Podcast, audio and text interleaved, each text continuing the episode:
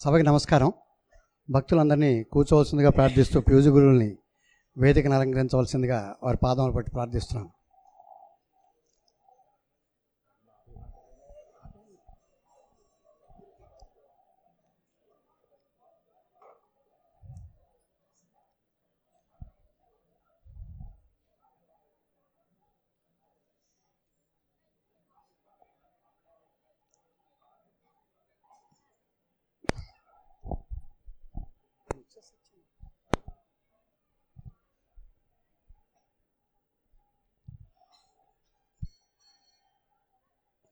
వారికి ఎన్ని కృతజ్ఞతాభివందనాలు చెప్పుకున్నప్పటికీ కూడా మా రుణం తీరదు. తెల్లారకట్ట బయలుదేరి వైజాగ్ వెళ్ళొచ్చారు ఇప్పుడు వారు ఇక్కడికి. వారి అన్నయ్య గారు అమ్మాయికి నిశ్చితార్థం ఏదో ఉందని చెప్పి అంటే వారి సొంత విషయాలు చెప్పేస్తున్నాను నన్ను మన్నించవలసిందిగా ప్రార్థిస్తున్నాను. అక్కడ అది రెండు గంటలకు ఆ ముహూర్తం అంటే అక్కడికి వెళ్ళి అది అటెండ్ అయ్యి ఇక్కడ మళ్ళీ మమ్మల్ని అందరినీ మనందరినీ నిరాశపరచకూడదని చెప్పి ఇంటికి ఎప్పుడు వచ్చారో ఎప్పుడు సంధ్యావందనం చేసుకున్నారో ఎలా వచ్చారో నిజంగా మాకు నాకు ఏడుపు వచ్చేస్తుంది నిజం చెప్పాలంటే కూడా అసలు. అంత నిజంగా వారికి ఉన్న దాంట్లో మనకు మనకు మీద మనకు శ్రద్ధ ఒక వెయ్యో వంతు ఉన్నప్పటికీ కూడా దేశం ఎంత బాగుపడుతుందో నిజంగా అనిపిస్తోంది నాకు నిజంగా. కేవలం మనకి ఏదో చెప్పాలనే తప్పత తప్ప ఏదో ఇవాళ డబ్బులు ఇచ్చుకున్నాం వాళ్ళ దగ్గరికి లేకపోతే వెళ్ళకపోతే బాగోదు ఈ ముప్పై ఈ వెయ్యి రూపాయలు ఐదు వేల రూపాయలు కట్ అయిపోతుందేమో అనేది పోనీ వారు ఎప్పుడో రూపాయి ఎవరి దగ్గర తీసుకునే రకం కాదు పోనీ. అసలు అంత కష్టపడి అది రావడం అంటే నిజంగా అది మనం మనకి ఒక మహానుభావుడు కాకినాడలో దొరికినందుకు ఈ దేవాలయానికి నేను నిజంగా చాలా చాలా చాలా ఆనందపడిపోతున్నాను నిజంగా. ఇప్పుడు పూజ్య గురువుల అభిమాని పొట్లూరి అప్పారావు గారు.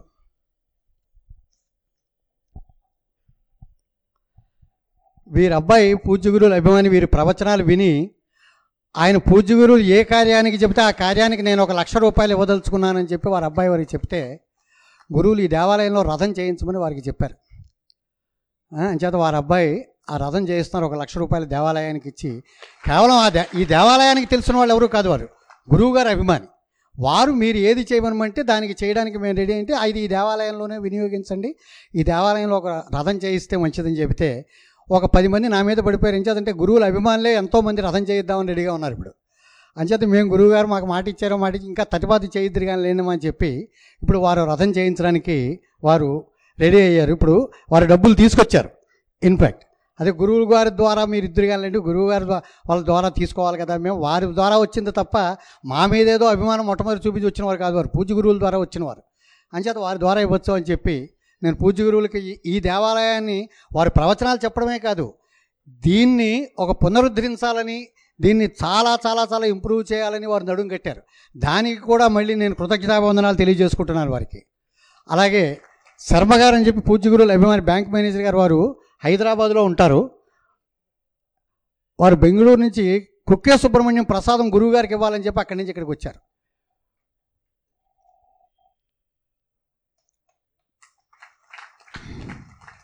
వారు హైదరాబాద్ వాస్తవ్యులు.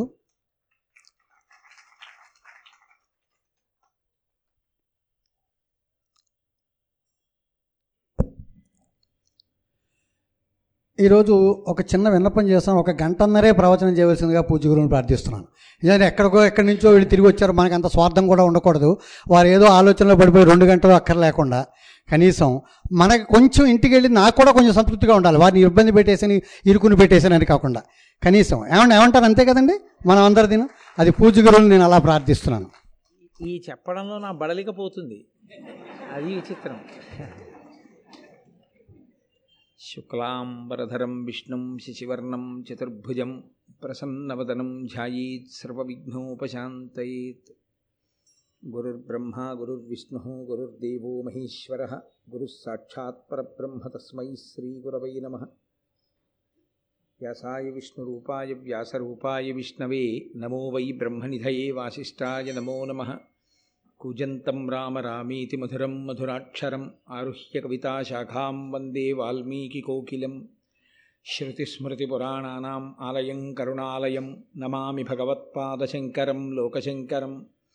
వాగర్ధావివ సంపృక్త వాగర్ధ ప్రతిపత్తయే జగత పితరౌ వందే పార్వతీ పరమేశ్వరౌ సూక్తిం సమగ్రయతన స్వయమైవ లక్ష్మీ శ్రీరంగరాజమహిషీమధురై కటాక్షై. వైదగ్ధ్యవర్ణగుణగుంభనగౌరవైర్యాం కండూలకర్ణకుహరా కవయోధయంతి. హైమోర్ధ్వపుండ్రమజహన్మకుటం సునాసం మందస్మితం మకరకుండలచారుగండం. బింబాధరం బహుళదీర్ఘకృపాకటాక్షం శ్రీవేంకటేశముఖమాత్మని సన్నిధత్తాం విమలపటీ కమలకుటీ పుస్తకరుద్రాక్షశస్తహస్తపుటీ కామాక్షీ పక్ష్మలాక్షీ కలిత విపంచీ విభాసి వైరించీ మనోజవం మరుతతుల్యవేగం జితేంద్రియం బుద్ధిమతాం వరిష్టం వాతాత్మజం వనరయూధముఖ్యం శ్రీరామదూతం శిరసా నమామి. ఆపదామపహర్తారం దాతారం సర్వసంపదాం లోకాభిరామం శ్రీరామం భూయో భూయో నమామ్యహం నారాయణం నమస్కృత్య నరం చైవ నరోత్తమం దేవీం సరస్వతీం వ్యాసం తతో జయముదీరయేత్. హరి ఓం పరమేశ్వర స్వరూపైన సభకు నమస్కారం.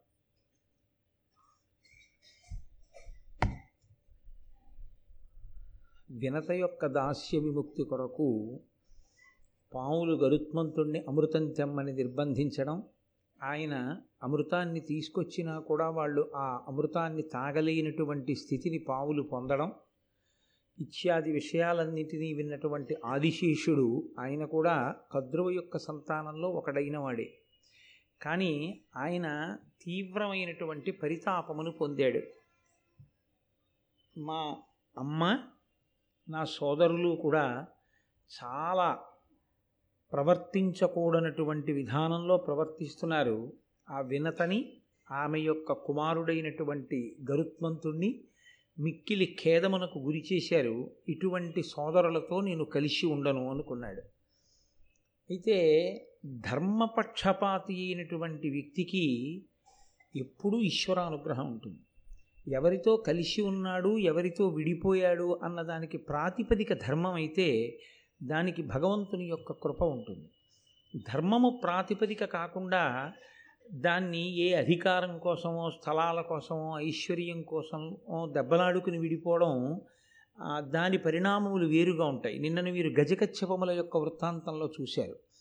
ఆదిశేషుని యొక్క ఖేదము ఆదిశేషుని యొక్క వ్యతిరేకత సోదరుల యొక్క ప్రవర్తన మీద వాళ్ళు ధార్మికమైన ప్రవర్తన కలిగిన వాళ్ళు కారు అని.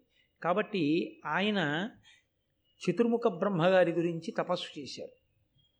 ఆ తపస్సు కూడా ఒక చోట చేసినటువంటి తపస్సు కాదు. ఆయన గంధమాదన పర్వతం మీద మొదలుపెట్టి బదరీ క్షేత్రంలో హిమాలయాల మీద గో గోకర్ణంలో పుష్కరారణ్యంలో అత్యంత పవిత్రమైనటువంటి క్షేత్రముల ఎందు తపస్సు చేశాడు. భారతం చదువుకోవడం భారతం వినడంలో ఇదొక గొప్ప విషయం. కొన్ని కొన్ని క్షేత్రముల పేర్లు కొన్ని కొన్ని పర్వతముల పేర్లు స్మరించినంత మాత్రం చేత ఈశ్వరానుగ్రహం కలుగుతుంది. వాటిని తలుచుకోవడం చేత మంగళములు కలుగుతాయి. ఆదిశేషుడు తపస్సు చేసినటువంటి పర్వతములు క్షేత్రములు అంత గొప్పవి. శ్రీరామాయణంలో కానీ స్కాంద పురాణంలో కానీ లేకుంటే మహాభారతంలో కానీ దక్షిణ భారతదేశంలో తపస్సుకి అత్యద్భుతమైన క్షేత్రంగా మీకు ప్రతి చోట కనపడేటటువంటి క్షేత్రం గోకర్ణ క్షేత్రం. ఎవరి తపస్సు మీరు చూడండి భగీరథుడు తపస్సు చేసిన రావణుడు తపస్సు చేసిన ఆదిశేషుడు తపస్సు చేసిన ఎవరు తపస్సు చేసినా సాధారణంగా గోకర్ణం యొక్క స్పర్శ ఉంటుంది. అసలు ఆ క్షేత్రం అంత గొప్పది. అక్కడ ఆరాధన చేస్తేనే తల్లిదండ్రులు చంద్రశేఖర భారతీ స్వామి వారు జన్మించారు. అంతటి మహోత్కృష్టమైనటువంటి క్షేత్రం. ఆ క్షేత్రాలకి వెళ్ళడం ఒక ఎత్తు అయితే కనీసం ఆ క్షేత్రాల పేర్లు వినడం ఒక ఎత్తు. అంత గొప్ప విషయం. కాబట్టి ఆయన తపస్సు చేస్తే ఆయన తపస్సుకి మెచ్చుకున్నటువంటి చతుర్ముఖ బ్రహ్మగారు ప్రత్యక్షమయ్యారు. ఏం కావాలి అని అడుగుతారు సహజంగా. నేను మీతో మనవి చేశాను దేవతలు కనపడితే వెళ్ళిపోరు కోరిక అడుగుతారు అని. అంటే ఆదిశేషుడు అన్నాడు తల్లియు నా సహోదరులను మూర్ఖులై ధర్మువు నుచితంబు తప్పి వినతకు ఆ వైనతేయునకు అపకారములు చేసి ఎప్పుడు వారు సహింపకిగ్గు చేయుదురు ఏను రోషితి వారితోడి పొత్తొల్ల తపంబు చేయుచు శరీర భారంబు విడిచదా పరమేష్టీయనవుడు ఆతని సమబుద్ధి కజుడుమిచ్చి నిత్య సత్య ధర్మ నిరతుండు అఖిలంబు తల్పనోపునట్టి ధైర్యయుతుడవు. ఇది అనన్య విషయము. ఈ మహీభారంబు నీవె తల్పవలయు నిష్టతోడా ఆయన బ్రహ్మగారి వంక చూసి అన్నాడు నా సోదరులు నా తల్లి విన కద్రువ వీళ్ళు వినత పట్ల గరుత్మంతుని పట్ల భేదభావాన్ని కలిగి ఎన్నో ఇబ్బందులు పెట్టారు. ఆ సోదరులలో ఒకడనైన నాకు కూడా ఆ పాపంలో భాగం వస్తుంది. కాబట్టి నాకు ఇంకా ఈ శరీరంతో ఉండాలి అని లేదు. కానీ ఈ శరీరాన్ని విడిచిపెట్టాలి అంటే ఆత్మహత్య చేసుకోవాలి. అది మహాపాతకం చేయకూడదు. కాబట్టి నేను తపస్సు చేసి ఈ శరీరాన్ని విడిచిపెట్టాలనుకుంటున్నాను. ఇందులో ఒక గంభీరమైన ప్రస్తావన ఉంటుంది. మీరు దాన్ని కొంచెం జాగ్రత్తగా గమనించవలసి ఉంటుంది. అసలు జీవుడు ఇన్ని జన్మలు ఎందుకు తీసుకుంటూ ఉంటాడు ఎందుకు ఇన్ని శరీరాలు పుచ్చుకుంటాడంటే మూడిటి చేత దోషములు జరుగుతుంటాయి. ఒకటి శరీరము చేత దోషం జరుగుతుంది. దీంతో చెయ్యకూడని పనులు చేస్తాడు. దీంతో ఎర్ర పువ్వు తొక్కాడు అనుకోండి ఒక మహాపాపం దీని ఖాతాలో పడుతుంది. పాదం వెళ్ళి గోవుకు తగిలిందనుకోండి ఒక మహాపాపం. పాదం వెళ్ళి తల్లిదండ్రులకి తగిలిందనుకోండి ఒక మహాపాపం. ఈ శరీరంతో కొన్ని పాపాలు చేస్తాడు. ఏదో అసుర సంధ్య వేళలో నిద్రపోవడం ఇలాంటివి. మనసు చేత కొన్ని పాపములు చేస్తాడు. దాన్ని నేను పెద్ద వివరణ చెయ్యక్కర్లేదు. మనసుతో చేసేవి పైకి దొరికేవు కవు లోపల ఏదో చూస్తాడు ఒక వస్తువు. ఇది నాదైతే బాగుండు అనుకుంటాడు. అలా అనుకోవడం మానసికంగా చౌర్యం చేయడంతో సమానం. కాబట్టి మనసు చేత చేసిన దోషాలు ఉంటాయి మూడవది వాక్కు చేత చేసిన దోషాలు ఉంటాయి ఈ జన్మలో వేదాంత శ్రవణం చేయడం ఈ జన్మలో మహాభారత శ్రవణం చేయడం వల్ల కలగవలసిన బుద్ధి ఇది అంటే ఏ మూడిటి చేత పాపము చెయ్యడం వలన మళ్ళీ మళ్ళీ శరీరమును పొందవలసినటువంటి దుర్గతిని పొందాము? ఆ దుర్గతిని పోగొట్టుకోవడానికి ఈ మూడిటినే తిప్పి వాడాలి మళ్ళీ. ఈ శరీరాన్ని తీసుకెళ్ళి దేవాలయంలో కూర్చోబెట్టడం. ఈ శరీరాన్ని తీసుకెళ్ళి గుడి చుట్టూ తిరుగని చెప్పడం. ఈ శరీరంతో వెళ్ళి ఈశ్వరుడి పల్లకి పట్టుకో అని చెప్పడం. ఈ చేత్తో ఇన్ని పువ్వులు తీసి ఈశ్వరుడి పాదాల మీద వేయడం. ఈ తల ఉంచి పరమేశ్వరుడి పాదాలకు తగిలేటట్టు నమస్కరించడం. మహాత్ములు కనపడినప్పుడు స్వర్ణదండం పడిపోయినట్టు నేల మీద పడి వారికి నమస్కారం నమస్కారం చేయడం. మనసు చేత పరమేశ్వరుణ్ణి చింతన చేస్తూ ఉండడం. మహాత్ముల యొక్క వైభవాన్ని ఆలోచన చేస్తూ ఉండడం. వాక్కు చేత భగవంతుని యొక్క కీర్తన చేస్తూ ఉండడం. ఏ మూడిటి చేత పాపం జరిగిందో ఆ పాపాన్ని మళ్ళీ ఈ మూడిటినే ఈశ్వరుని ఎందు మీరు న్యాసము చేసి ఆ పాపములను కాల్చవలసి ఉంటుంది. అది అసలు నమః అన్న మాటకి యథార్థమైన అర్థం ఏమి అంటే మళ్ళీ ఈ మూడిటి చేత చేసిన ఏ ఏ పాపముల వలన మళ్ళీ మళ్ళీ జన్మలను పొంది కష్టములను సుఖములను ఎదుర్కొంటూ బాధపడుతున్నాడో అందులోంచి బయటపడడానికి ఈ మూడిటి చేతనే తిరిగి పుణ్యకార్యములను చేసి ఆ పాప పంజరము నుండి బయటపడాలి. బయటపడి సాత్విక బుద్ధితో కూడినటువంటి భక్తితో కూడిన కర్మాచరణము వలన పండడం వల్ల కలిగేటటువంటి జ్ఞానము వలన అద్వైత సిద్ధిని పొంది ఇక్కడే ఇప్పుడే పునరావృత్తి రహిత శాశ్వత శివ సాయుధ్య స్థితిని పొందగలిగినటువంటి వైభవాన్ని పొందగలిగి ఉండాలి. అందుకొరకు ఈ మూడిటిని వాడతారు. ఆదిశేషుడు ఇప్పుడు ఈ శరీరంతో ఏం చేయాలి? ఇంత పాపం సోదరులతో కలిసి పుట్టినందుకు వచ్చింది. ఇంక ఈ శరీరం ఉన్నంతకాలం ఆ పాపం ఉంటుంది. కాబట్టి శరీరాన్ని విడిచిపెడతాను. ఎలా విడిచిపెడతాను? ఇంకొకలా విడిచిపెడితే మళ్ళీ కొత్త పాతకం వస్తుంది ఆత్మహత్యా దోషం. పరమేశ్వరుడు గురించి తపిస్తూ ఉంటారు తపించడంలో ఈ శరీరం కొంత ఖేదపడుతుంది. ఈ శరీరం కొంత భగవంతుని ఎందు నిమగ్నం అవుతుంది. అలా కూర్చోవాలి. దేనికి జంకకూడదు. మనసు ఆయన ఎందు లగ్నం అవ్వాలి. వాక్కు ఆయననే స్తోత్రం చేస్తూ ఉండాలి. ఈ మూడు ఏకీకృతం అవడాన్నే తపస్సు అని పిలుస్తారు. తత్పాపమును పోగొట్టుకోవడానికి ఈ మూడిటిని ఏకీకృతం చేశాడు. మనం చేసినా అదే చేయవలసి ఉంటుంది. ఇప్పుడు బ్రహ్మగారు ప్రత్యక్షం అయ్యారు నీకేం కావాలని అడిగారు. నాకేం ప్రత్యేకమైన కోరిక లేదు. జరగవలసిన అపరాధం పెద్దది జరిగిపోయింది. కాబట్టి ఇలా తపస్సు చేస్తూ శరీరం వదిలేస్తాను. వదిలిపెట్టేస్తే నేను తిన్నగా నేను చేసి ఉండి ఉండకపోవచ్చు. కానీ మా అమ్మ మాటకు కట్టుబడి నా సోదరులు చేసిన తప్పు పనిలో నాకు కూడా బాగా ఉన్నట్టే లెక్క. ఆ పాపం నుంచి వినిర్ముక్తుడనవుతాను అన్నాడు. అంటే చతుర్ముఖ బ్రహ్మగారు వెంటనే ఒక చిరునవ్వు నవ్వి అన్నారు నువ్వు నిత్య సత్య ధర్మ నిరతుండవు నీకు సత్యమునందు ధర్మమునందు తాపత్రయం ఉంది. ఎప్పుడైతే నీకు అసలు అటువంటి తాపత్రయం ఉందో ధర్మం కోసం నీకు బాధ బెంగ ఉన్నాయో సత్యం కోసం బాధ బెంగ ఉన్నాయో అప్పుడే నీ పాపం కాలిపోయింది. నిత్య సత్య ధర్మవ్రతుడైనటువంటి వాడు దేన్నైనా భరించగలిగినటువంటి స్థితిని పొందుతాడు. ఆదిశేషుడు సోదరులు ఇలా ప్రవర్తిస్తున్నారని ఆయనకున్న బలానికి ఆయనే చంపేయచ్చు సోదరుని కానీ చంపలేదు భరించాడు. భరించి మళ్ళీ కొత్త పాపం తెచ్చి నా ఖాతాలో వేసుకోవడం ఎందుకు? తపస్సు చేత నా పాపం పోగొట్టుకుంటా అన్నాడు ఇంత భరించగలిగిన శక్తి ఉన్నదే ఇది పనికి రావాలి ఇప్పుడు. దానికి దాన్ని వాడుకోవాలి దేవతలం. అంతేకాని నువ్వు శరీరం వదిలేస్తే ఏం కలిసి వస్తుంది? నేను నిన్ను ఆజ్ఞాపిస్తున్నాను నువ్వు ఒక బృహత్తరమైన కార్యాన్ని చెయ్యాలి. ఈ భూమినంతటినీ నువ్వు నీ పడగల మీద భరించి ఉంచు. ఇంత ఓర్పున్నవాడు నిత్యసత్య ధర్మ వ్రతుడైన వాడే భూమి భారమును భరించగలడు. అనగా మీరొక్క విషయాన్ని జ్ఞాపకం ఉంచుకోవలసి ఉంటుంది. భూమికి భారం ఎప్పుడు? అంటే భూమికి మామూలుగా ఉండేటటువంటి బరువు చేత బరువు భూమికి ఉండదు. ఇంతమంది ఉన్నారు కాబట్టి బరువు ఎక్కువైందండి. ఇందులో ఓ ఇద్దరిని తగ్గించేస్తే బరువు తక్కువ అవుతుందండి అని ఉండదు భూమికి. భూమికి బరువు దేని వలన అంటే ధర్మనిరతిని మనుష్యుడు విడిచిపెట్టినా సత్యనిష్టని మనిషి విడిచిపెట్టేసినా భూమికి బరువు అవుతుంది. చూడండి నేనే అన్నం క్యారేజీలో పట్టుకుని వెళ్తున్నాను అనుకోండి నాకు కొంచెం ఆకలిగా ఉందనుకోండి తేలిగ్గా ఉంటాను. నేను పట్టుకెడుతున్న అన్నం అంటే నేను మోస్తున్న అన్నమే ఈ అన్నం నేను తినేశాను. తినేయగానే నాకు బరువుగా ఉంటుంది.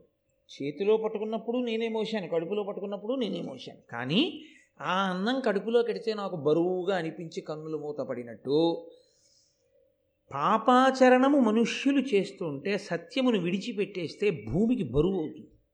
బరువు అయితే భూమి ఎవరికి చెప్తుంది అంటే రక్షణ చెయ్యవలసిన వాడు స్థితికారుడు విష్ణువు కాబట్టి ఆయనకి చెప్తుంది. నేను ఈ భూభారమును మొయ్యలేకపోతున్నాను అంటుందంటే పాపమును నేను భరించలేకపోతున్నాను. అప్పుడు ఈశ్వరుడు ఏం చేస్తాడంటే అవతార స్వీకారం చేస్తాడు. ఎవరు అధర్మము పెచ్చరిల్లడానికి కారణమై ఉన్నారో వాళ్ళని చెనకుతాడు. అది కూడా అనుగ్రహమే అవుతుంది అప్పుడు అది అవతారమునకు కారణమవుతుంటుంది. అవతారము అంటే ఈశ్వరుడు కిందికి దిగివచ్చుట అని. కాబట్టి భూమి భారము తగ్గాలంటే భూమి భారమును పంచుకోవడానికి ఎవరు సమర్థుడు? సత్యధర్మములతో ఉన్నటువంటి వాళ్ళు భూమి మీద ఉంటే భూమాత సంతోషిస్తుంది వాళ్ళు ఉన్నారు అని. అంత గొప్ప సత్యధర్మవ్రతుడవైనటువంటి నువ్వు ఈ భా భూభారమును మొయ్యడానికి తగినవాడివి. కాబట్టి నీ పడగల చేత ఈ భారమును వహించు అని ఆయన ఒక సలహా చెప్పాడు బ్రహ్మగారు. నీ సోదరుడు కేవలము గరుత్మంతుడు మాత్రమే కాదు నీ సోదరులు కేవలము పాములే కాదు. గరుత్మంతుడు కూడా నీకు సోదరుడే. మిగిలిన పాముల విషయం పక్కన పెట్టు. పుణ్యాత్ముడు ధర్మాత్ముడు గొప్ప ఈశ్వర విభూతిని కలిగి ఉన్నవాడితో సంబంధాన్ని ఎన్నడూ విడిచిపెట్టుకోవద్దు. ఇది ఆనాడు కాదు. ఏనాటికి కూడా అందరికీ అది సందేశం. ఏది పోయినా పర్వాలేదు జీవితంలో. భగవత్ సంబంధం ఉన్న వ్యక్తితో అనుబంధం మాత్రం ఎన్నడూ పోగొట్టుకోకూడదు. అది పోగొట్టుకోవడం కన్నా పెద్ద నష్టం ప్రపంచంలో ఇంకా ఏదీ ఉండదు. మళ్ళీ కొన్ని కోట్ల జన్మల తర్వాత కానీ అది పూడుతుందన్న నమ్మకం ఉండదు. కాబట్టి కశ్యప ప్రజాపతి పుత్రకామేష్టి చేస్తే పుట్టినవాడు. వాలఖిల్యుల యొక్క అనుగ్రహం చేత వరం చేత జన్మించినటువంటి వాడు అమృతాపహరణమును చేసినవాడు ఇంద్రుణ్ణి గెలిచినవాడు వజ్రాయుధమును లెక్కపెట్టినవాడు అంతటి మహావిజ్ఞుడు పరాక్రమవంతుడు నీ సోదరుడు గరుత్మంతుడు. ఆయనతో మాత్రం నువ్వు నీ అనుబంధాన్ని కొనసాగించు. ప్రయత్నపూర్వకంగా గరుత్మంతునితో నువ్వు చెలిమి చెయ్యి అని చెప్పి ఆదిశేషుణ్ణి భూభారమును వహించడం కోసమని ఆయన నియంత్రించాడు. అప్పటి నుంచి ఆయన ఆ భూభారమును వహిస్తున్నాడు. అందరూ అన్నదమ్ములే. కానీ భగవంతుని యొక్క అనుగ్రహంతో భగవంతుని యొక్క సేవ చెయ్యడం వల్ల ఇద్దరు తప్పుకున్నారు తల్లి శాపం నుంచి. ఒకరు ఆదిశేషుడు రెండవ వారు వాసుకి. వాసుకి పాల సముద్రాన్ని చిలికినప్పుడు మందర పర్వతాన్ని కవ్వంగా చేసి చిలకడానికి ఒక తా- త్రాడు కావలసి వచ్చింది అప్పుడు వాసుకిది చాలా పెద్ద శరీరం కాబట్టి వాసుకిని మందర పర్వతానికి చుట్టారు. అదంత తేలిక విషయం ఏం కాదు. మర్ పర్వతానికి వేసి తిప్పుతుంటే అది ఎంత బాధ కలుగుతుందో శరీరాన్ని. కానీ వాళ్ళ కోరిక తీరడం కోసం అమృతం పుట్టడం కోసం శారీరకంగా అంత డస్సిపోయి ఈశ్వరుని కొరకు తన శరీరం అంత బడలిపోవడాన్ని వాసుకి ఎంతో సంతోషంగా ఆయన స్వీకరించాడు. వాసుకి మందర పర్వతానికి చుట్టుకుని అమృతోత్పాదనమునందు కష్టపడినంత కష్టమేం పడిపోలేదు. కారులో విశాఖపట్నం వెళ్ళి రావడానికి. నీకు దానికి ఉపన్యాసం మానేయవలసిన అవసరం ఏంటి? భారతం చెప్పడానికి? అందుకే ఈ ఘట్టం దగ్గర మానేస్తావా? చెప్తావా? వాసుకి గురించి చెప్పేటప్పుడనే పరీక్ష పెడతాడు పరమేశ్వరుడు. నిలబడగలిగితేనే వాసుకి గురించి చెప్పడానికి నీకు అర్హత ఉన్నట్టు. లేనినాడు ఇక భారతం చెప్పడానికి నీకు అర్హత లేదు. అలిసిపోయానని నువ్వు రాలేకపోతే. కాబట్టి వాసుకిని మందర పర్వతానికి చుట్టి తిప్పారు. తిప్పితే ఆయన భరించాడు అంత కష్టాన్ని. అమృతోత్పాదనమైన తర్వాత దేవతలు బ్రహ్మగారికి చెప్పారు ఈయన ఎంత కష్టపడ్డాడో తెలుసా మహానుభావుడు? మందర పర్వతానికి చుట్టి తిప్పాం. ఎంత బడలిపోయాడో. ఆ ఒళ్ళంతా ఎంత కందిపోయిందో. అయినా ఓర్చుకున్నాడు మాకు అమృతం ఇవ్వడానికి. ఈయన్ని మీరు ఏదైనా కృప చెయ్యాలన్నారు. అంటే బ్రహ్మగారు అన్నారు వీళ్ళ అమ్మ శాపం ఉంది. పావులన్నీ జనమేజీయుడు చేసేటటువంటి యాగంలో అగ్నిహోత్రంలో పడి మరణించాలి. కానీ ఇతను చేసినటువంటి దైవసేవ వలన ఇతన్ని మినహాయిస్తున్నాను ఇతను పడడం. ఇతనికి అలా యాగంలో పడి మరణించవలసినటువంటి అగత్యము ఇతనికి కలగదు. అంటే వాసుకి పొందాడు అని కాదు మీరు తెలుసుకోవలసింది. ఇక్కడ ఒక పెద్ద తాత్పర్యం ఒకటి ఉంటుంది. ప్రమాదము అని ఒక మాట శాస్త్రంలో. ప్రమాదము అన్న మాటకు అర్థం ఏమిటంటే దైవము చేత మనం చేసినటువంటి కర్మ లెక్కింపబడి కాలమునందు మీకు మీరుగా రక్షణ చేసుకోలేని స్థితిలో వచ్చేటటువంటి ఒక సంఘటన వలన కలిగేటటువంటి బాధకు ప్రమాదమని పేరు. ఏ జన్మలోనో పడుకున్న కుక్కని కర్ర పెట్టి కొట్టాడు. ఆ కుక్క ఏడుస్తూ పోయింది. ఈశ్వరుడు లెక్కలో వేసుకున్నాడు. నిష్కారణంగా నిద్రపోతున్న కుక్కని కర్రతో కొట్టి బాధ పెట్టాడు. ఏమిటి విరుగుడు? ఈ జన్మలో వీడిని కుక్క నిష్కారణంగా కరవాలలా వెళ్ళిపోతుంటే. ఆరు నెలలు వీడు అరటిపండు తినాలన్నా బెంగెట్టుకోవాలి. కాబట్టి ఇప్పుడు ఈశ్వరుడు ఇవాళ కుక్క కరవాలి అని నిర్ణయం చేసేసాడు. ఈయన ఏదో సంతోషంగా నేను అలా తెల్లవారుజామున కాసేపు నడిచొస్తాననుకుని నేను బయలుదేరుతున్నాడు. భౌవని కుక్కొచ్చి మీద పడిపోతోంది తెలియదు. కానీ ఈశ్వరుడు ఏం చేస్తాడంటే అప్పుడు మీరున్న పరిస్థితి మీరు చేసినటువంటి అపారమైన పుణ్యకర్మ భగవంతునితో మీరు పెంచుకున్న సాన్నిహిత్యము మీ గొప్ప భక్తిని లెక్కలోకి తీసుకుంటాడు. తీసుకుని ఆ ఆపదను ఏం చేస్తాడంటే ఇలా ఓ గీత గీసేస్తాడు. ఎలా తీసేస్తాడో తెలుసా అండి? దాన్ని కుక్కొచ్చి మీద పడబోతుంది. మీరు భయపడిపోయి అలా ఉండిపోతారు. మీరు చూడరు చీకట్లో ఆ మేడ మీదో ఆ పక్కనో ఎవరో ఒక ఆయన ఉంటాడు. ఆయన చై నరుస్తాడు అరుస్తాడు. ఆ అరుపుకి కుక్క పారిపోతుంది. అంటే కుక్క కరిస్తే ఎంత భయపడతారో అంత భయము మీరు పడ్డారు. కానీ కుక్క కరవలేదు. కుక్క కరవకుండా అడ్డుపడ్డవాడు ఈశ్వరుడు. కాబట్టి చేసిన కర్మని తొలగించుకోవడానికి మార్గమేది? భగవంతుని ఎందు భక్తితో సేవించుటయే. అంటే ఏమంటే మరి మేము ఉద్యోగాలు అవి ఏం చెయ్యక్కర్లేదా? ఇలా మేము సేవిస్తూ ఉండడమేనా? కాదు. మీరు భక్తితో ఈశ్వరుణ్ణి సేవించుట అన్న మాటకు అర్థం ఏమిటంటే మీరు ఏది మాట్లాడుతున్నా ఈ మాట ఈశ్వరానుగ్రహము అని గుర్తుపెట్టుకున్న నాడు మీరు పాపభూయిష్టమైన మాట మాట్లాడలేకుండా మీ అంత మీరు నిగ్రహించుకోగలరు. అదే తపస్సు. ఈ చేతిని ఇలా చూపించలేరు. ఈ శక్తి అమ్మవారు అని గుర్తొస్తే అదే తపస్సు. మీరు ఏది పడితేది ఎప్పుడు పడితే అప్పుడు ఎలా పడితే అలా తినలేరు. అలా తినలేకుండా ఉండడం దాన్ని ఒక మర్యాదతో తినాలి అని గుర్తుపెట్టుకోవడం తపస్సు. కాబట్టి ఇప్పుడు మీరు ఏది చేస్తున్నారో అదే చేస్తుంటారు. కానీ అది చేసేటటువంటి పద్ధతి మారిపోతుంది. జవాబుదారీతనంతో చేస్తారు. ఈ చెయ్యడం ఉందే ఈ భక్తి ఉందే ఈ నిబద్ధత ఉందే దానికే నిరతిశయ భక్తి అని పేరు. ఆ నిరతిశయ భక్తియే చేసిన పాపముల వలన వచ్చేటటువంటి కర్మలను కూడా పక్కకు తీసి రక్షణ కల్పిస్తుంది. కాబట్టి వాసుకి అటువంటి రక్షణ పొందాడు. ఆదిశేషుని ఎందు వాసుకి ఎందు ఒక ప్రధాన భేదం ఉంటుంది. ఆదిశేషుడు బ్రహ్మగారు వరమిస్తే భూమిని మోస్తూ నాకు ఇంకా పాములతో సంపర్కం అక్కర్లేదని ఆయన దూరంగా ఉండిపోయాడు. వాసుకి కూడా వరం ఉంది. నువ్వు పడిపో అగ్నిహోత్రంలోనే. కానీ ఆయన బెంగ పెట్టుకున్నాడు. సరే నేను సంతోషంగా ఉన్నాను వీళ్ళెవరూ పట్టించుకోవట్లేదు. వీళ్ళందరూ వెళ్ళి జనమేజయుడి సర్పయాగంలో పడిపోతారు. పడిపోతే వీళ్ళందరూ నశించిపోతారు. ఎలా? వీళ్ళు రక్షణ పొందేది? ఒక్కొక్కడి తాపత్రయం అలా ఉంటుంది. అన్నగారి గురించి తమ్ముడికి అక్కర్లేదు. ఎప్పుడూ పట్టించుకోడు తమ్ముడు అన్నగారి గురించి. అన్నగారు తమ్ముడున్న ఊరిడితే ఆ ఊళ్ళో ఉన్న వాళ్ళందరూ స్వాగతం చెప్పడానికి వస్తారు తమ్ముడు తప్ప. అలాంటి అన్నదమ్ములు ఉంటారు లోకంలో. అన్నగారు మాత్రం స్మరిస్తూ ఉంటాడు ఆ తమ్ముడు వృద్ధిలోకి రావాలని. పది మందిలో చెప్పుకోలేకపోయినా.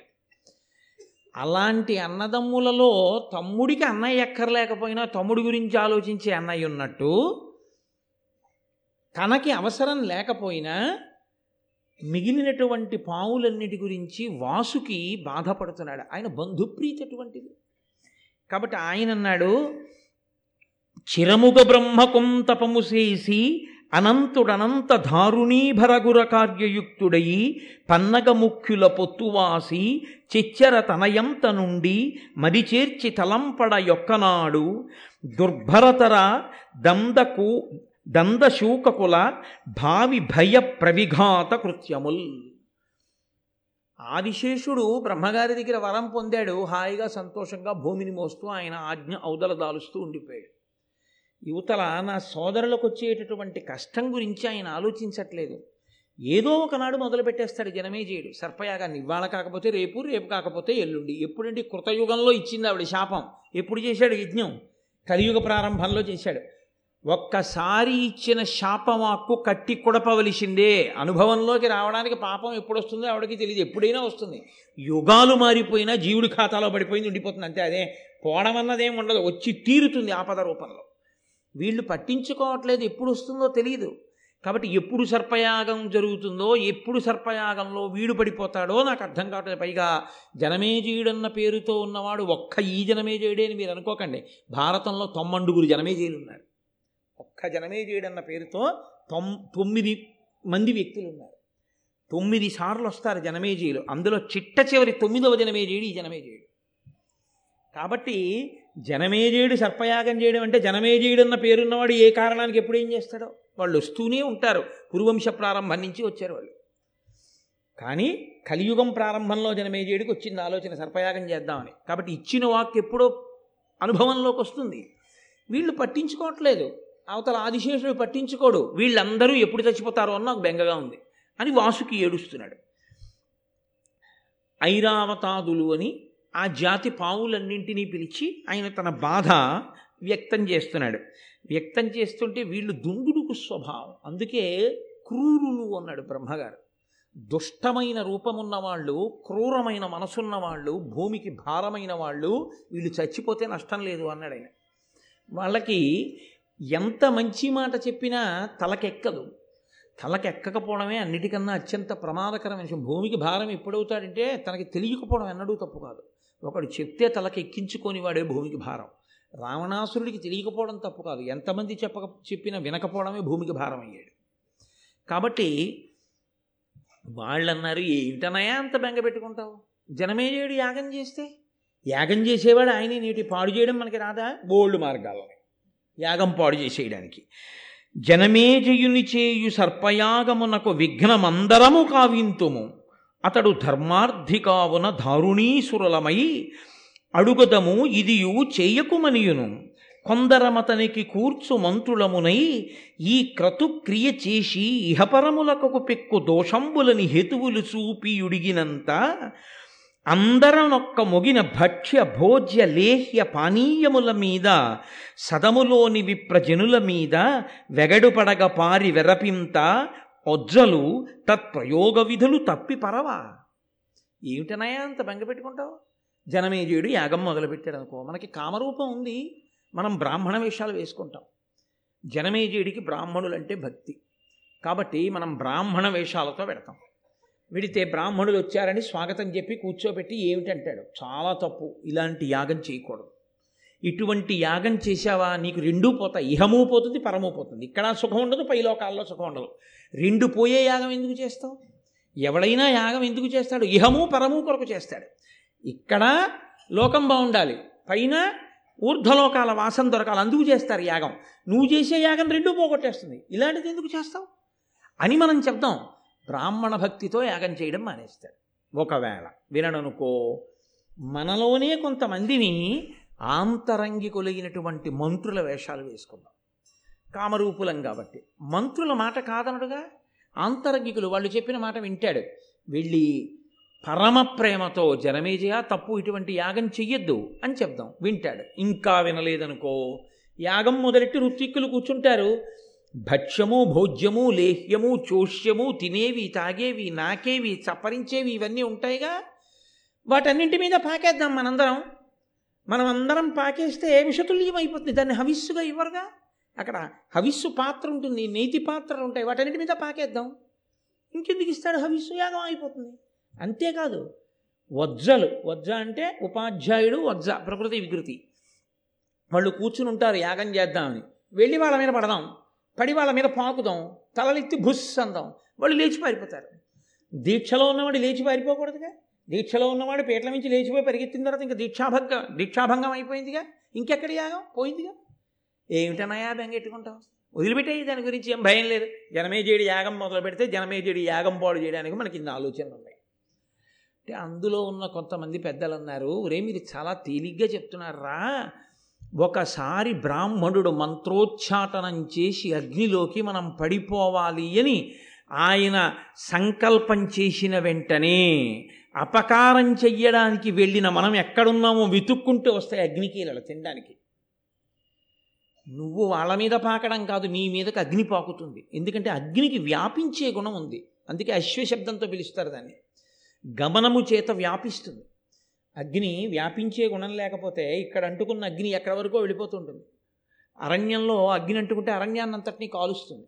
వ్యాపిస్తుంది. కాబట్టి అసలు మనం ఆ ప్రాంగణంలోకి వెళ్ళగానే వాళ్ళు మంత్రోచ్చాటనం చేస్తే మనం ఎక్కడ దాక్కున్నామో వెతుక్కుని మరీ వచ్చి పట్టుకుని లాక్కుపోయి కాల్చేస్తాం. కాబట్టి ఏ నువ్వు నేను దాని మీద పాకడం ఏమిటి? బ్రాహ్మణుల మీద పడ్డం ఏమిటన్నా మతుందా నువ్వు చేసే ఆలోచనకి? ఏమి బాగులేదు నువ్వు చెప్పినటువంటి మాట. అంటే ఆయన వాసుకి తెల్లబోయి వింటున్నాడు.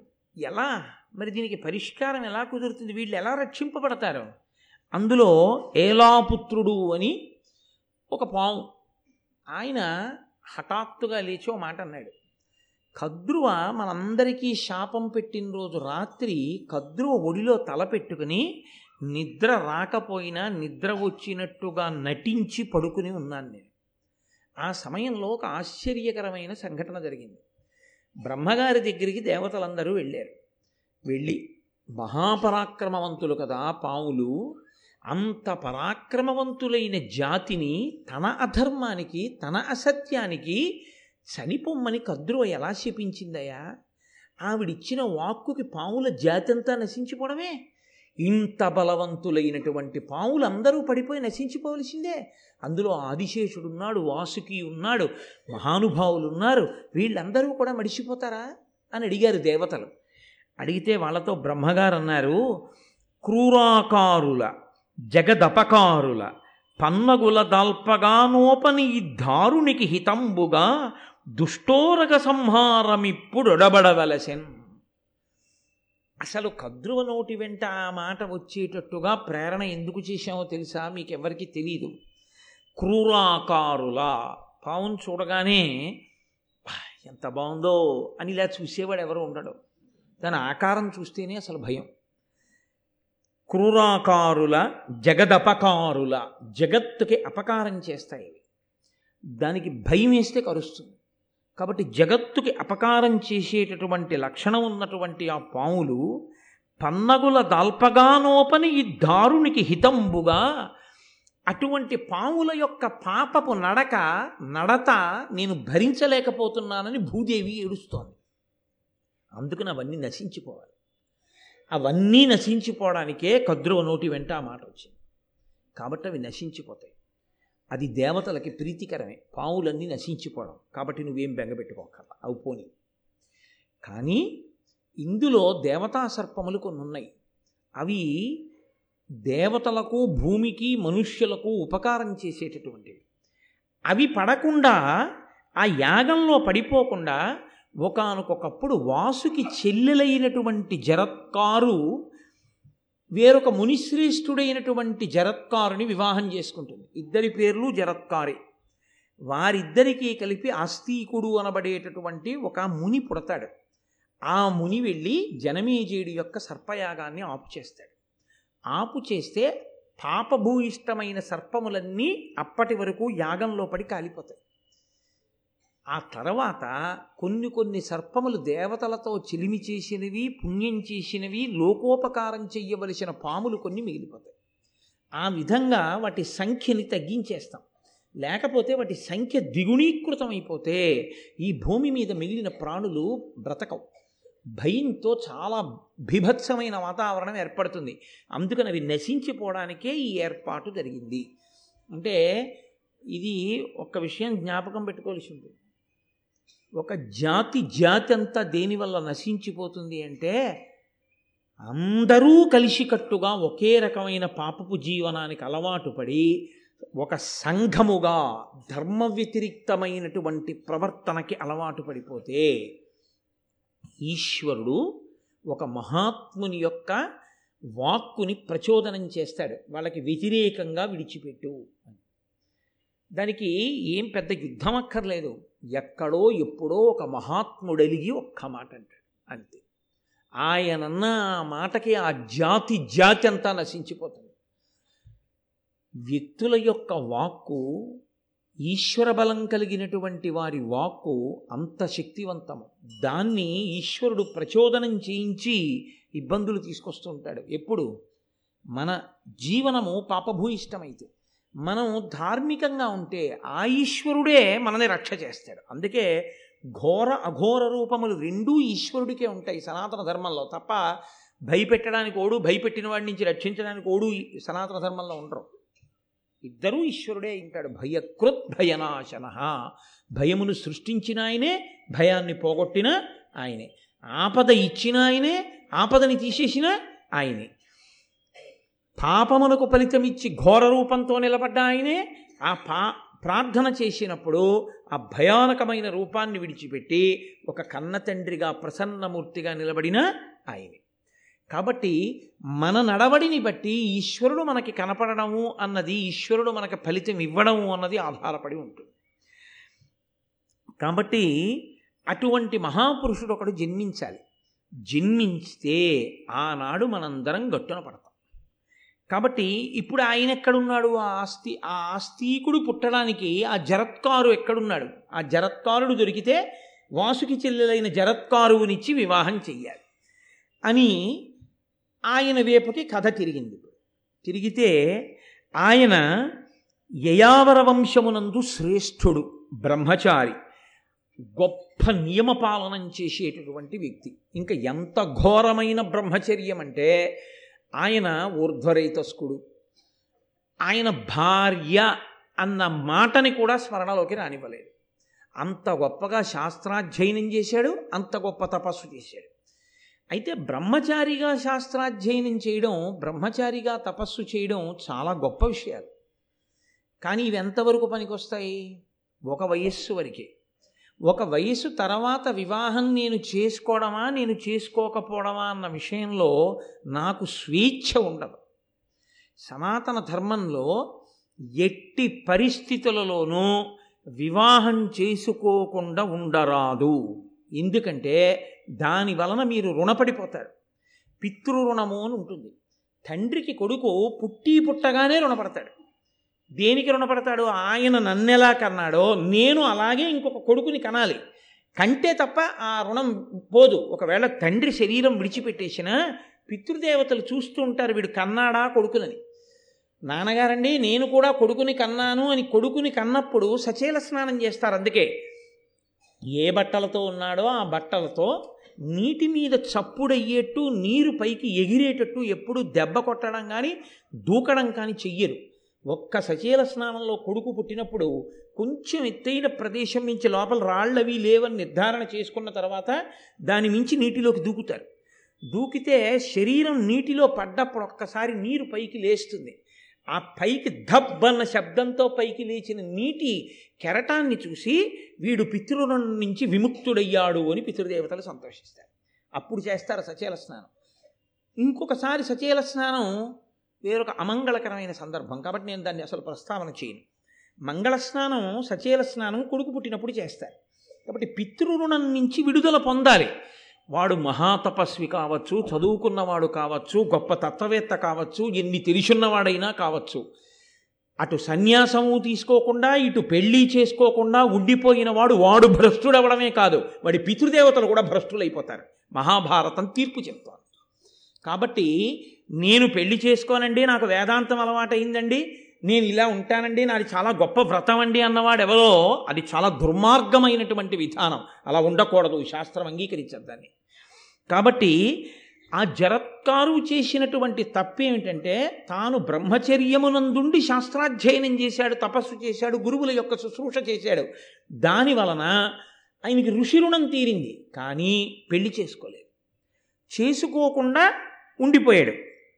ఘోరవ్రతములు సలుపుచు దార పరిగ్రహము సేయ తానొల్లక సంసారపు నర్భవభీతి అపార వ్యామోహపాశ బంధచ్యుతుడై. ఆయన భార్యని స్వీకరిస్తే పిల్లలు పుడతారు. పిల్లలు పుడితే సంసారం వస్తుంది. సంసారం వస్తే మాయ కమ్ముతుంది మాయ కమ్మితే మళ్ళీ పుట్టాలి. కాబట్టి అసలు నేను దారని స్వీకరించను. నేను పాణిగ్రహణం చేయను. నాకు భార్య వద్దు. గృహస్థాశ్రమం వద్దు. అని ఆయన పెళ్ళి చేసుకోకుండా ఉండిపోయాడు. ఉండిపోయి ఒక రోజున ఎందుకో ఈశ్వరుడి యొక్క అనుగ్రహం ఒక ప్రాంతంలో తిరుగుతున్నాడు. ఆ తిరుగుతున్నటువంటి సమయంలో అక్కడ కొంతమంది ఆ నీటి సరస్సు ఒకటి ఉంది. ఆ నీటితో కూడినటువంటి ఒక చిన్న సరస్సు. అక్కడ ఔరుగడ్డితో చేయబడినటువంటి దుబ్బులు కొన్ని ఉన్నాయి. ఆ దుబ్బుల యొక్క వేర్లు ఎలకలు కొరికేసాయి ఒకే ఒక్క వేరుంది అసలేది గడ్డి దుబ్బు. ఆ గడ్డి దుబ్బుకున్నది ఒక్క వేరు. ఆ ఒక్క వేరుతో ఉన్నటువంటి గడ్డి దుబ్బుకి గడ్డి పరకలు చాలా ఉంటాయి కదండి. ఆ పరకలన్నీ పట్టుకుని కొంతమంది తలకిందులుగా వ్రేలాడుతూ సూర్యకిరణాలు తింటున్నారు. తింటుంటే ఈయనన్నాడు వాళ్ళని చూసి అబ్బో ఇది ఒక గొప్ప తపస్సులా ఉంది. ఒక వేరున్న గడ్డి దుబ్బుకున్న గడ్డి పరకలు పట్టుకుని ఇంతమంది తలకిందులుగా వ్రేలాడుతూ సూర్యకిరణాలు తింటూ ఉన్నారు. గడగడ గడగడ వణుకుతున్నారు మీ అందరూ. తలలు కంపిస్తున్నాయి నాడులు పైకొచ్చున్నాయి. ఇంత గొప్ప తపస్సు ఎలా చేస్తున్నారు? దీని యొక్క గొప్పతనం ఏమిటో నాకు చెప్తే నేను చేస్తాను అన్నాడు. అంటే వాళ్ళు అన్నారు ఆ తలక్రిందులుగా వేలాడుతున్న వాళ్ళు మా ప్రారంధమయ్యా ఇది తపస్సు కాదు. మా వంశంలో జరత్కారుడు అనబడేటటువంటి వాడు ఒకడు పుట్టాడు. వాడు పెళ్ళి చేసుకోనని భీష్మించాడు. వాడు పెళ్ళి చేసుకోనని భీష్మించిన కారణం చేత ఇదిగో తిరగేసి కట్టబడ్డాం. వేలాడుతున్నాం. ఆ వేర్లు ఆ పిల్లవాడు పెళ్ళి చేసుకోకుండా ఉన్న కొద్దీ యమధర్మరాజు గారు ఎలక రూపంలో కొరికేస్తున్నాడు ఆ వేర్లు. కాబట్టి ఇప్పుడు మా పుణ్యం మేము చేసిన తపస్సు మమ్మల్ని రక్షించకుండా పోతాం మేము చాలా ధార్మికంగా జీవించాం. మేము చాలా గొప్ప తపస్సు చేశాం. కానీ ఉపయోగమే ఉంది అదిగో మా వంశంలో పుట్టినవాడు పెళ్ళి చేసుకోవడం మానేశాడు. దానివల్ల ఇంకొక వేరు ఉండిపోయింది. అంటే ఇంకా వాడు పెళ్ళి చేసుకుంటానని అంగీకరించి పెళ్ళి చేసుకుని ఒక కొడుకుని కనడానికి ఉన్నటువంటి సమయము చాలా కొద్దిగా మిగిలి ఉంది. వాడు కానీ ఈ కాస్త సమయంలో కూడా పెళ్ళి చేసుకోకుండా అలాగే ఉండిపోతే ఆ ఒక్క వేరు యమధర్మరాజు గారు కొరికేస్తారు. కొరికేస్తే ఇది తపస్సు కాదుగా కొరకగానే అంతే వేగంతో మేము అధోలోకములకు వెళ్ళిపోతాం. ఇక మాకు ఊర్ధలోకవాసం ఉండదు. మేము చెయ్యని పాపానికి మేము చెయ్యని నేరానికి ఒక ధూర్తుడైనటువంటి కొడుకు పెళ్ళి చేసుకోకుండా ఉండిపోయి మేము లోకాన్ని ధరిస్తున్నామని చెప్పుకు తిరుగుతూ తపస్సు చేస్తున్నానని చెప్పుకుంటున్న వాడి వల్ల మేము ఇంతటి నేరాన్ని పొందాం. వాడు తపస్సు చెయ్యక్కర్లేదు శాస్త్రాలు చదవక్కర్లేదు ఇంకోటి చెయ్యక్కర్లేదు. వాడు గృహస్థాశ్రమంలో ఉండి వాడి ధర్మం వాడు చేసి ఉంటే మేమందరం తరించి ఉండేవాడు కాబట్టి నాయన నువ్వెవరో మాతో ప్రీతి కలిగిన బంధువు మాట్లాడినట్టు మాట్లాడావు. నీకెప్పుడైనా మా వాడు ఆ జరత్కారుడు అన్నవాడు కనపడితే వాడికి చెప్పవయా మా బతుకు ఇలా ఉందని అన్నారు అంటే ఆయన అన్నాడు మీరలు నా పితృదేవ దేవతలు ఆరాధ్యులు ఏను మీకు ఆత్మజుడ జరత్కారుడను వాడ. ముందర దార దార పరిగ్రహము సేయ తగులదు బుద్ధిన్. అయ్యయ్యో మీరు వెతకమన్న జరత్కారుడు ఎవరో కాదు నేనే. మీరే నా తాత తండ్రులు. నేను ఎంత అపరాధం చేశాను? ఏమిటో ఇన్నాళ్ళ నుంచి పెళ్ళి చేసుకోకుండా ఉండిపోవడం గొప్ప ఉండిపోవడం గొప్ప అనుకుని పెళ్ళి చేసుకోకుండా ఉండిపోయాను. ఇప్పుడు అర్థమైంది. పెళ్ళి చేసుకోకుండా ఉండి ఎంత శాస్త్రాధ్యయనం చేసి ఎన్ని చేసినా వాడు ఇంకోళ్ళని ఉద్ధరించడం మాట దేవుడి వాడి పితృదేవతల్ని వాడిని వాడే ఉద్ధరించుకోడు. కాబట్టి నేను తప్పకుండా పెళ్ళి చేసుకుంటాను. మిమ్మిట్లు చూచి మీకు హితం మెట్లకు అట్ల కా అట్ల కా ముదంబున దారార్థము ప్రవర్తింపగా చిత్తమి చిత్తమిప్పుడే పుట్టె నాకు ధర్మస్థితిమై.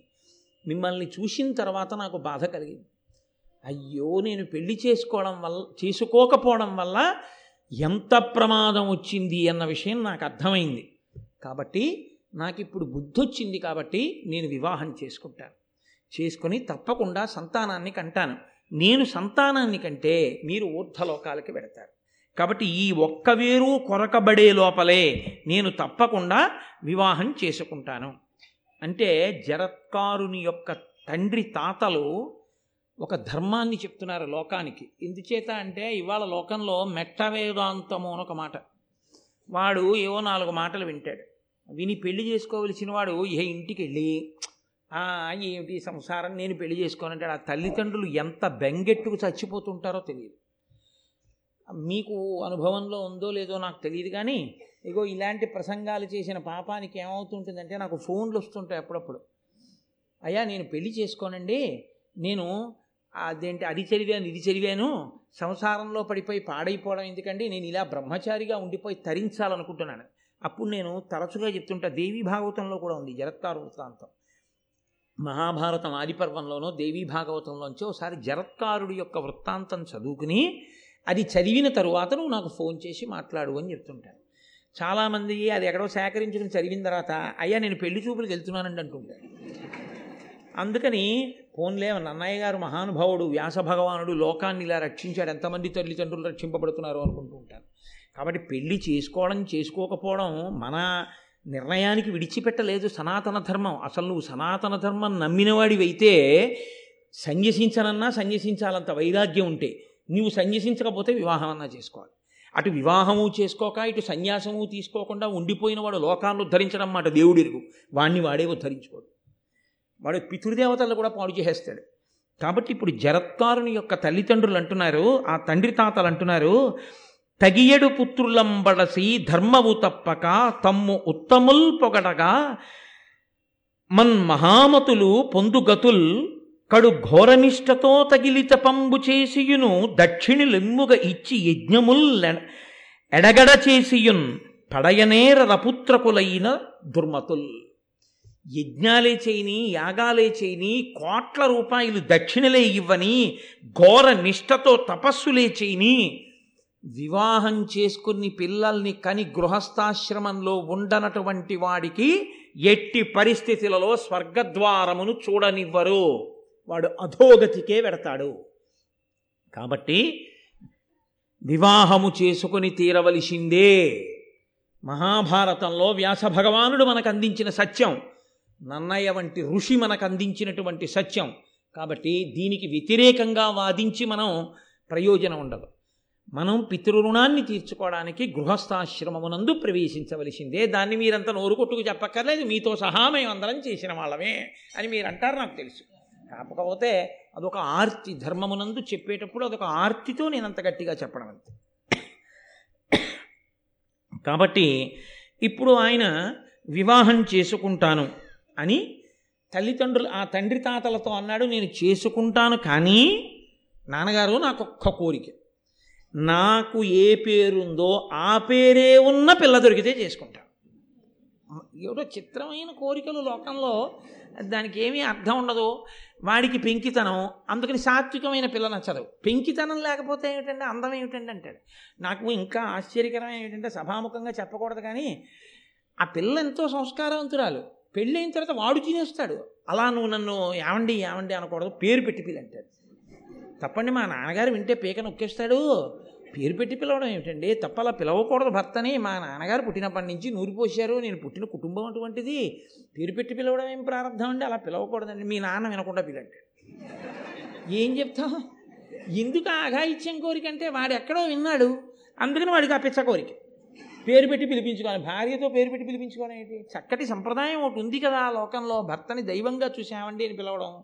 వాడు పేరు పెట్టి పిలంటే నేను అక్కడక్కడ విని ఏంటి పేరు పెట్టి భర్తను పిలవడం ఏమిటి? అని అడిగితే అలా పిలిస్తే ఆయనకి ఇష్టం అండి అని చెప్తుంటారు. నాకు అప్పుడు అసలు ఏం మాట్లాడాలో అర్థం కాక మౌనంగా ఓహో సరే లోకంలో బహుశా ఇలాంటివన్నీ కనబడితేనే ఉపన్యాసాలు చెప్పగలనని ఈశ్వరుడు నాకే చూపిస్తాడులా ఉంది ఇలాంటివన్నీ అనుకుని నా ప్రారంభం అనుకుని వెళ్ళిపోతుంటాడు కాబట్టి ఆయన నా పేరు ఎటువంటిదో అటువంటి పేరే ఉన్న పిల్ల దొరికితే పెళ్ళి చేసుకుంటాడు కాదు కాదు అది ఈశ్వరానుగ్రహం. జరత్కారు ముని ఆయనకు వచ్చింది అటువంటి ఆలోచన అంటే మళ్ళీ గబుక్కుని ఎవరినో చేసుకోవడం కాదు. వాసుకి చెల్లెలు జరత్కారువుని చేసుకుంటే తప్ప మహాపురుష జననం జరిగితే తప్ప సర్పయాగం జనమేజయుడు చేసినప్పుడు పాముల్ని రక్షించేవాడు పుట్టడం. అందుకని అటువంటి మహాపురుష సంపర్కం చేత మహాతేజోవంతుడైన కొడుకు పుట్టాలి ఇప్పుడు. కాబట్టి ఇప్పుడు ఆ జరత్కారు పిల్ల జరత్కారుడు పిల్ల కోసం తిరుగుతున్నాడు దేశం అంతా అలా తిరగచ్చా అండి?